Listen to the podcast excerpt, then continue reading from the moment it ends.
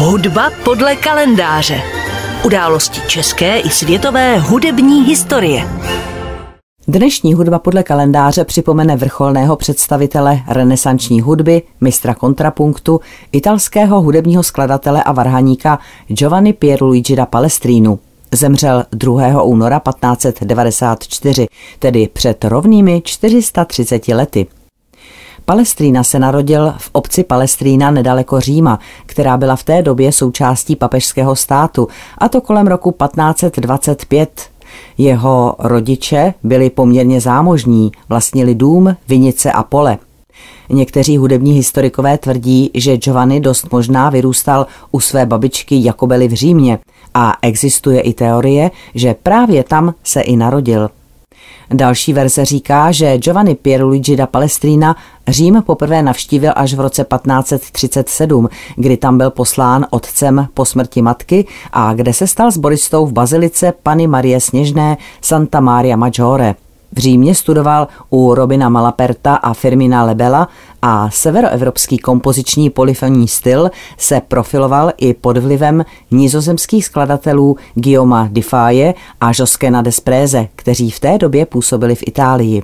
První hudební ukázkou bude úvodní část Palestrínova díla Canticum Canticorum – Jedná se o jednu z největších palestrínových sbírek, cyklus 29 motet z roku 1584, který je založen na úryvcích z knihy Písně písní Starého zákona. Účinkuje The Hilliard Ensemble.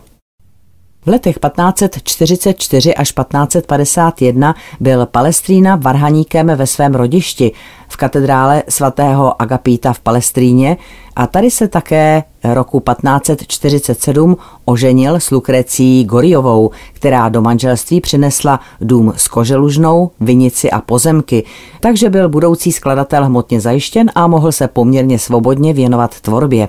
Postupně se jim narodili tři synové, Rodolfo, Angelo a Iginio. Svého otce bohužel přežil jen poslední z nich.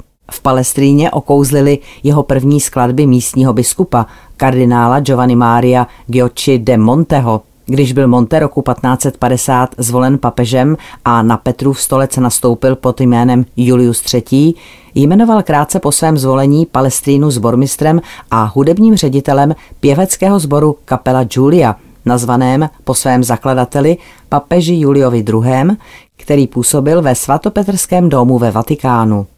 Palestrína byl pak jedním z prvních skladatelů ryze italských duchovních skladeb, protože do té doby byla většina v Itálii provozované chrámové hudby z pera nizozemských, francouzských, španělských či portugalských skladatelů. Ukázkou takové původní italské duchovní literatury byla například první sbírka palestínových mší, která vyšla tiskem roku 1554. Byla koncipována podle sbírky mší španělského skladatele Cristovála de Morales. Dřevoryt přední strany obálky je téměř přesnou kopií jedné ze sbírek mší právě tohoto skladatele. Díky papežově podpoře se pak Palestína stal členem i dalšího prestižního tělesa, kapela Sistína, a to přesto, že byl ženatý, což pravidla tohoto sboru nedovolovala. Vysloužil si kvůli tomu také i nevraživost některých kolegů ve sboru. Po smrti papeže Julia III. v roce 1555 nový papež Pavel IV. nechal všechny ženaté členy sboru propustit – a tak v následujícím desetiletí působil Luigi da Palestrina jako zbormistr v různých římských kostelech, například v Lateránské bazilice či v bazilice Pany Marie Sněžné, s níž byla spojena už jeho učednická léta.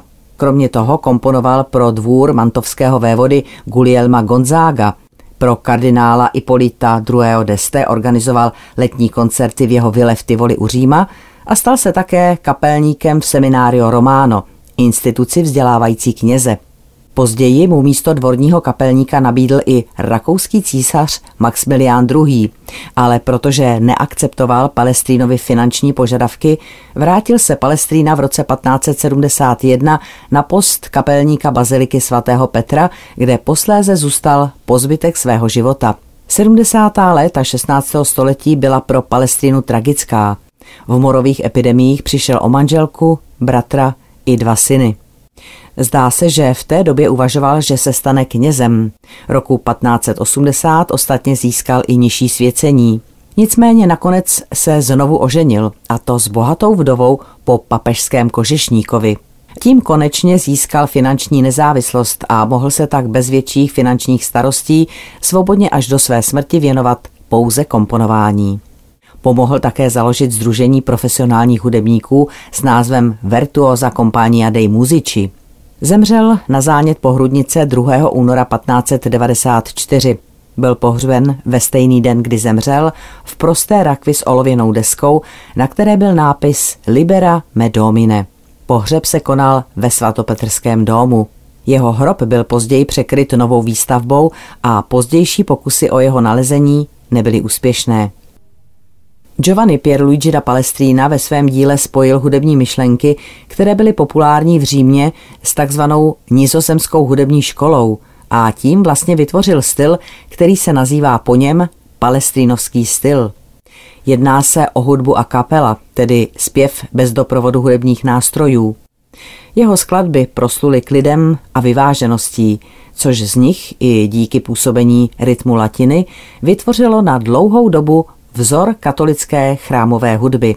Rozsah jeho díla je obrovský, složil 105 mší, více než 300 motet, 68 ofertorií, 35 magnifikát a řadu dalších duchovních kompozic, ale také 91 madrigalů světských a nejméně 75 hymnů.